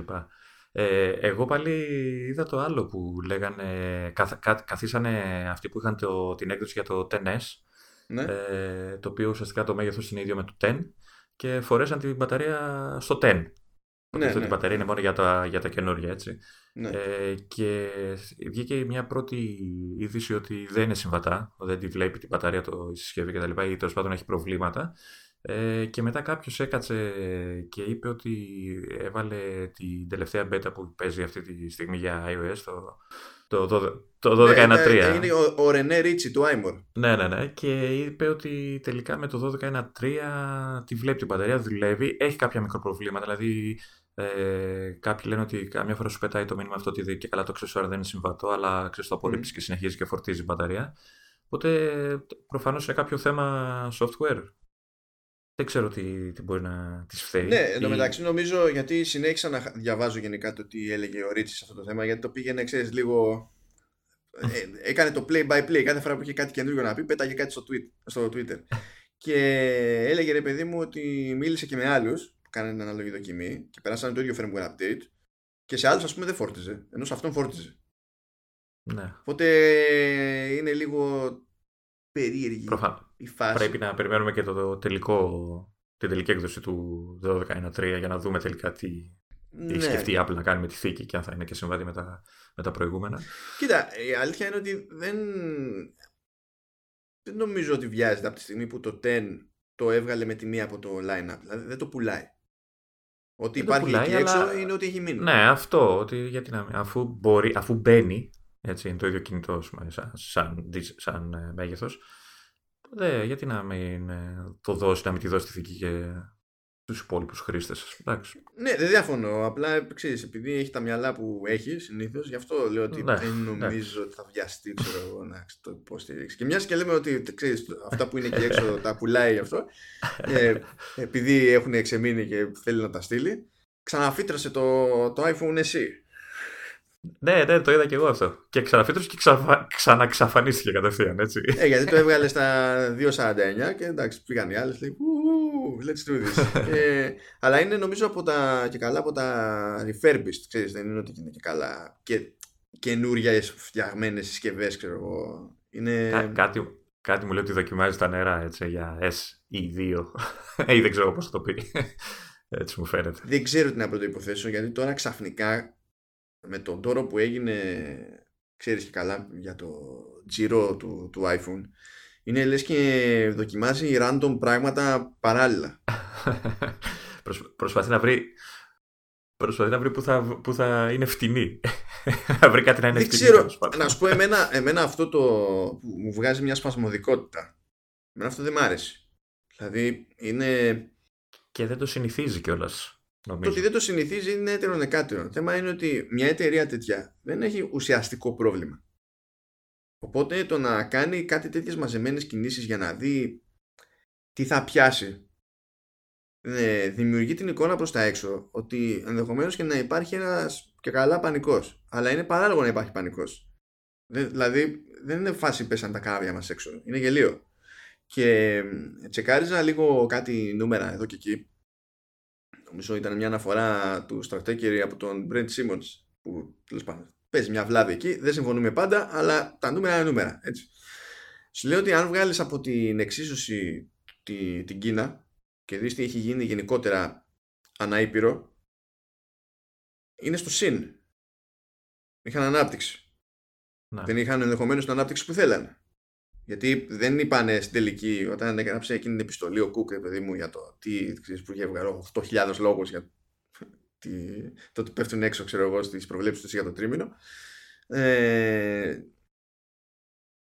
ακόμα και αυτό, το ότι σε άλλες αγορές μπορεί να μην πήγαν όπως θέλανε να τα πάνε, ε, και πάλι κατέληξαν να είναι προς τα πάνω. Ναι. Μόλις βγάλεις τη, την Κίνα, από, τη, από τη μέση, ρε παιδί μου. Και σύν τις άλλες, μιας και λέγαμε και για ξέρεις, πόπο, η μετοχή κτλ. Η μετοχή ρεφάρισε. Το ναι. κλίμα δεν έχει αλλάξει, δεν είναι ξαφνικά όλοι ενθουσιασμένοι, έτσι. Αλλά ε, ρεφάρισε. Δηλαδή, γι' αυτό λέω δεν έχει νόημα να καθόμαστε και να χτυπιόμαστε για τις μετοχέ, εκτός αν είχε ξέρεις καμιά καταστροφική πτώση, ρε παιδί μου. Δηλαδή...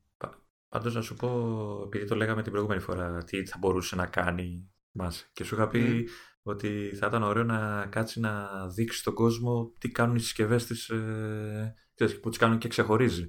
Ναι. Ε, και αυτά. Δεν ξέρω αν είδες ότι έβγαλε μια σειρά βίντεο για το iPad. Για το iPad και, Pro. Και, ναι. ναι, και για εργασίε που μπορείς να κάνεις με αυτό. Ε, Κάποιος με ακούει, δεν ξέρω. με παρακολουθούν.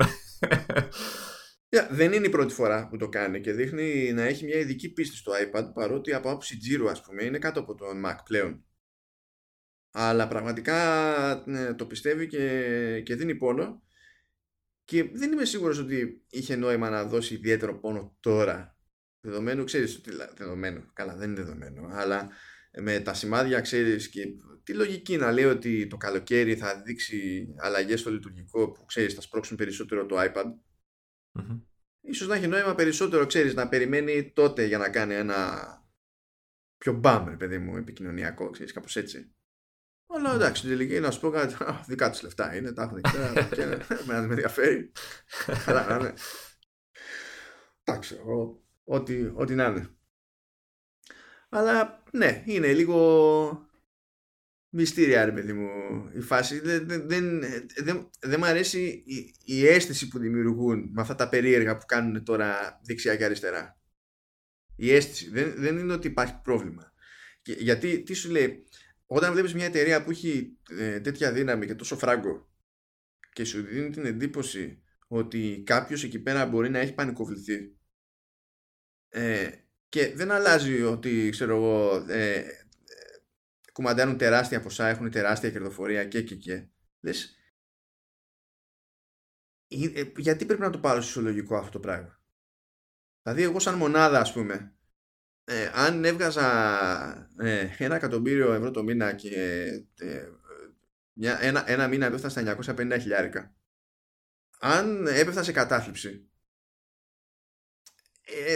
ε, δεν θα με θεωρούσαν super normal, δηλαδή, τι τριγύρω, ότι καλά έχω πανικοβληθεί επειδή με 50 χιλιάρικα μείωνε από το, από το μύριο. Εντάξει, ξέρω, συμβαίνουν αυτά. Ε, εν τω μεταξύ, ξέρεις, όταν βλέπεις ότι υπάρχει μια υπόνοια πανικού, λες ότι, okay, είπαμε ότι δεν έχει μεγάλο νόημα, δεν είναι αυτό, ότι δεν έχει και ιδιαίτερο πρόβλημα η Apple κτλ. Αλλά για να πανικοβάλλεται, κάτι άλλο παίζει. Έτσι. Κάτι, πιο... κάτι βλέπουν αυτοί που δεν το έχουμε δει εμείς. Οπότε, μήπως όντως υπάρχει πρόβλημα και δεν μας το λένε. Αλλά αυτό, εντάξει. αυτό που μου είναι εύκολο να πω σαν θεωρία, έτσι, να το αποδείξω προφανώς τι γίνεται, θα το δούμε προχωρώντας. Είναι ότι αν, αν ξέρουν ότι έχουν πάρει κάποιες αποφάσεις για το επόμενο διάστημα που το λέγαμε για την προηγούμενη φορά οι αποφάσεις αυτές δηλαδή για το τι θα γίνει τον επόμενο χρόνο δεν, παίρνουν, δεν πάρθηκαν χτες δηλαδή μόνο τα chipsets να βάλεις ας πούμε το προς τα που πάει το, το design τους ε, υπολογίζεται κάθε φορά τρία χρόνια πριν την κυκλοφορία τους. Ε, αν λοιπόν ας πούμε ότι έχουν αποφασίσει ότι θα κάνουν μια στροφή προς κάποια κατεύθυνση με βάση το χαμούλι που έγινε τώρα δεν είναι εύκολο να το κάνουν με τα μοντέλα που θα βγάλουν το 19. Γιατί οι διαδικασίες έχουν δρομολογηθεί. Δεν μπορείς να κάνεις παπάδες. Οπότε ίσως, ίσως να έχουν σκεφτεί ότι από το να συνεχίσουν να δίνουν την ίδια εντύπωση ε, ε, και να μην μπορούν να αλλάξουν κάτι γρήγορα για να βασιστούν κάπως αλλιώς τέλος πάντων σε ένα νέο αφήγημα, στο πούμε, για την αγορά ότι πρέπει να δοκιμάσουν να κάνουν ό,τι τους περνάει ξέρω εγώ στο περίπου από το χέρι και βλέπουμε. Βέβαια, ναι, δηλαδή πάλι, αν και αυτό να ισχύει, πάλι μιλάμε για σπασμωδικές κινήσεις που για μένα δεν έχουν συγκλονιστικό νόημα. Αυτό που κάνανε από σπόντα πάντως με την όλη ιστορία, που αυτό πρέπει τελικά να τους κόστησε κάμποσο, διότι δεν είχαμε νούμερα προηγουμένως, είναι ότι ε, ε, κάνανε τη μόντα και καλά με τις φθηνές μπαταρίες για το 2018 και από εκεί που κατά μέσο όρο άλλαζαν 2 εκατομμύρια μπαταρίες το χρόνο άλλαξαν 11. Okay. Και εγώ είμαι μέσα σε αυτούς. ε, αυτό έχει, είναι, είναι και καλό και κακό. Ε, κακό είναι διότι προφανώς κάποιοι από τον κόσμο που πήγανε στον κόπο ε, απομακρύνθηκαν περισσότερο από το ενδεχόμενο να αγοράσουν πιο σύντομα μια νέα συσκευή. Αυτό είναι κακό τέλος πάντων για, το, για την τσέπη της Apple που πάλι δεν μιλάμε για δραματικά πράγματα γιατί το φυσάει Αλλά τέλος πάντων σε σχέση με τη στοχοθεσία. Έτσι. Ε, έχει όμως και το καλό ότι αυτό το τεράστιο άλμα ε, στην αλλαγή μπαταριών σημαίνει ότι σε μια σεβαστή μερίδα που πάλι είναι τρελή, ε, ε, είναι τρελή μειοψηφία σε σχέση με το σύνολο των ενεργών συσκευών. Έτσι. Αλλά έτσι πάνε αυτά τα πράγματα συνήθως. Θέλει αιώνες και προσπάθεια να περάσουν κάποια πράγματα. Αλλά τέλος πάντων, μια σημαντική μερίδα σε απόλυτους αριθμούς έμαθε όντως ότι αν κρατάει μια συσκευή κάποια χρόνια, καλό είναι εφόσον υποστηρίζεται προφανώς και από iOS και τα λοιπά, ξέρεις, οπότε δεν είναι ότι σου λείπουν ένα μάτσο πράγματα, ε, έχει νόημα να δίνεις ένα λογικό ποσό ρε παιδί μου να αλλάξει την μπαταρία και ότι έτσι θα μπορέσει να σου κρατήσει και να σε εξυπηρετήσει ουσιοδός ρε παιδί μου για μεγαλύτερο χρονικό διάστημα η, η συσκευή. Αλλά ακούγα μας που λέγαμε που, ότι και σε, στην παρουσίαση της Apple λέγανε ρε παιδί μου, έλεγε η εταιρεία ότι θέλουμε να φτιάχνουμε συσκευές που κρατάνε στο χρόνο, ξέρω εγώ, για να τις χρησιμοποιείτε για, για πολύ καιρό και να μην έχετε πρόβλημα, να έχετε υποστήριξη κτλ. Ναι, ναι. Αυτό, όπως είχες πει και εσύ, είναι λίγο φάση περίεργη από την άποψη ότι άμα ξέρεις, μια εταιρεία το λέει αυτό και φροντίζει να ισχύει κιόλας αυτό, προφανώς ε, σου δίνει πάτημα να, να μην αγοράζεις το ίδιο συχνά. Ισχύει, έτσι. Ναι, ισχύει. Και άκουγα μια συζήτηση σχετική τελευταία. Για, γενικότερα όμως για αυτό το πράγμα. Σου λέει ρε παιδί μου ότι ωραία, πηγαίνεις και αγοράζεις ένα πλυντήριο.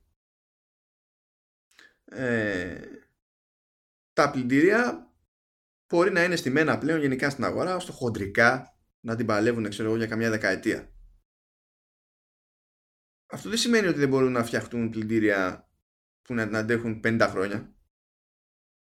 Γίνεται. Αλλά άμα το κάνει αυτό μια εταιρεία, ε, προκύπτουν κάποια πράγματα. Προφανώς θα αλλάζεις πιο σπάνια. Αυτό δεν συμφέρει η εταιρεία. Επίσης, βέβαια θα είναι ένας λόγος έτσι, να κάνει το πλυντήριο που θα αγοράσει και θα αντέχει 50 χρόνια να το κάνει ακριβότερο. Ναι. θα σου πει πρέπει να μπούμε και εμείς φυλακή. Και όντως, όταν, όταν λέμε για τα παλιά καλά χρόνια που κάποια πράγματα τα αγόραζε και δεν πεθαίνανε με τίποτα, αν τα δεις αναλογικά, οι τιμές ήταν τέρμα Ενώ είμαστε σε μια κατάσταση πλέον που μπορούμε να βρούμε χίλια πράγματα από χρονιά, συγκριτικά πάλι. Έτσι. Αυτό είναι ε, ένα κίνητρο για την εταιρεία να ανεβάσει τις τιμές αυτή τη περίπτωση και η αλήθεια είναι ότι το έχουμε ξανασυζητήσει αυτό. Υπάρχει και το άλλο όμως, είναι ότι εκ των πραγμάτων για να πιάσεις ένα προϊόν και να το σχεδιάσεις ε, αντί για 10 χρόνια να αντέχει 50, σημαίνει ότι το, ε, όπως και αν το κάνεις εκ των πραγμάτων θα καταλήξει ένα προϊόν που είναι ακριβότερο να κατασκευαστεί. Γιατί αλλάζει το, αλλάζει το testing, αλλάζει υλικά, αλλάζει γιατί πρέπει να φροντίσεις να έχουν άλλα περιθώρια για αντοχή κτλ. Άρα και να μην μπει στη διαδικασία ως εταιρεία να πεις ότι θα το υπερτιμολογήσει αυτό το πράγμα για να μην μπούμε φυλακή αφού να αγοράζει ο κόσμος πιο σπάνια πάλι θα χρειαστεί να ανεβάσεις την τιμή διότι για να το κάνεις να αντέχει θα κάνεις κάποιες επιλογές που θα σου κοστίσουν παραπάνω όντως Και αυτό είναι μια, είναι, είναι, ε, αυτή είναι μια κατάσταση που είναι πολύ δύσκολο ακόμα και όταν ισχύει, ξέρεις και είναι όλες οι προθέσεις οι καλύτερες δυνατές και και και. Είναι νομίζω ένα νόημα που είναι πολύ δύσκολο να το περάσεις πλέον στο, στον κόσμο.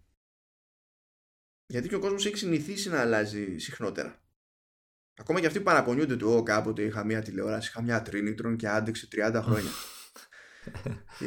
είχα τέτοιους πολλούς να κάνω συζητήσεις τέτοιες. Ε, αλλά η πραγματικότητα είναι ότι ο σύγχρονος καταναλωτής τρώγεται κατά μέσο όρο πιο γρήγορα παιδί μου, για κάποια πράγματα για να αλλάξει.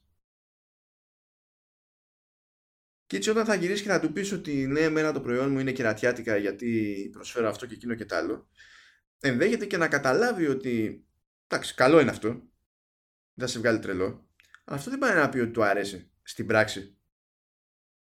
Προτιμάει να αγοράζει δηλαδή φτηνότερα πιο συχνά. Ε, για να νιώθει και ότι αλλάζει κάτι. Ναι. Ότι αγοράζει ναι. κάτι καινούργιο τέλος πάντων. Ναι. Είναι, ναι. είναι ένα περίεργο σύνολο σκέψεων τέλος πάντων αυτό. Απλά έχει ένα ειδικό ενδιαφέρον νομίζω γιατί ε, μπορεί να καθόμαστε και να λέμε για τις τιμές σε κάθε περίπτωση. Αλλά ε, κάποια στιγμή καλό είναι να αναρωτιόμαστε λίγο και για τις νοοτροπίες του σύγχρονου καταναλωτή διότι δεν είναι αυτές που ήταν. Α, τέλος πάντων, αυτό είναι φιλοσοφική συζήτηση. το πας αλλού. το πας μακριά. ε, αφού είμαι βλαμμένο, τι να κάνω. Μ' αρέσουν οι μεγάλες αποστάσεις. Μ' αρέσουν τα ταξίδια και τα λοιπά. Αλλά ναι, OK. Okay. Τέλος πάντων. Όλο αυτό τώρα κατέληξε από τη θήκη της, του iPhone, έτσι την καινούργια. ναι, ο, μ' αρέσει που είχα αφήσει από τη λίστα δύο θέματα που θεωρούσα ότι δεν θα χωρέσουν με την καμία και τα είχα αφήσει ήδη για, την, για το επόμενο επεισόδιο. Και είχα όμως τη λίστα που θα χωρέσουν άλλα δύο θέματα τα οποία προφανώς πάλι θα τα αφήσουμε για το επόμενο επεισόδιο. Δεν θες να πούμε έτσι συνοπτικά, όχι; Δεν υπάρχει ελπίδα, δεν υπάρχει ελπίδα. Έτσι και το ξεκι... θα ξεκινήσουμε τα υπόλοιπα, θα, θα μας πάει και θα μας σηκώσει, το ξέρω. Δηλαδή, το, το ξέρω, το ξέρω. Είναι τόσο απλό. Οπότε θα βάλουμε έναν κόφτη που... που είσαι αυστηρός. ναι, κοίτα, θέλω να φάω και ένα, τέτοιο, και ένα κουλουράκι καρύδα που έχω εδώ. Το οποίο δεν ενδιαφέρει κανέναν. Εντάξει. Ενδιαφέρει εμένα όμως, κατάλαβες. Το έχω ότι είναι τόση ώρα μες στη μάπα μου και δεν το έχω αγγίξει, κατάλαβες. Μάλιστα. OK, okay, εντάξει. Τα κάνω κι εγώ ένα δώρο στον εαυτό. Εντάξει, λοιπόν, οπότε ξανακρατάμε τα θέματα για την επόμενη φορά. Φαντάζομαι και ήταν και σχετικά, ξέρεις, αργή εβδομάδα τέλος πάντων για στην ειδησιογραφία που να, που να γίνει και καμιά έκρηξη σε κάποια φάση να κλαίμε. Εντάξει, θα, το, θα ξεκινήσουμε την εγγραφή στις 8 ώρα το πρωί για να τελειώσει κατά τις 12 το βράδυ. Καλά, αυτό θα το πάθουμε το, τον Ιούνιο που θα έχει το Developer Conference. Ξέρεις, ξέρεις τι θα γίνει. Εντάξει. Θα είμαστε σε φάση που θα είναι μια εβδομάδα πριν την Ιθρίο που θα είμαι προετοιμασμένος ψυχολογικά ότι θα πεθάνω ξανά πριν αναγεννηθώ από τις τάχτες μου και θα έχει γίνει και ο χαμός μια εβδομάδα πριν ξέρω εγώ με την Apple θα έχουν σκάσει όλα μαζί. Θα ξεκινήσουμε μια μέρα του ημερών να κάνουμε ένα επεισόδιο, να βγει τετράωρο. και να τελειώσουν όλα, ξέρω Δεν θα σε αφήσω. Κοίτα, εντάξει. Άμα μείνεις ανέστητος εκεί που είσαι, δεν θα έχει σημασία. Θα μπορώ να συνεχίζω μόνος μου.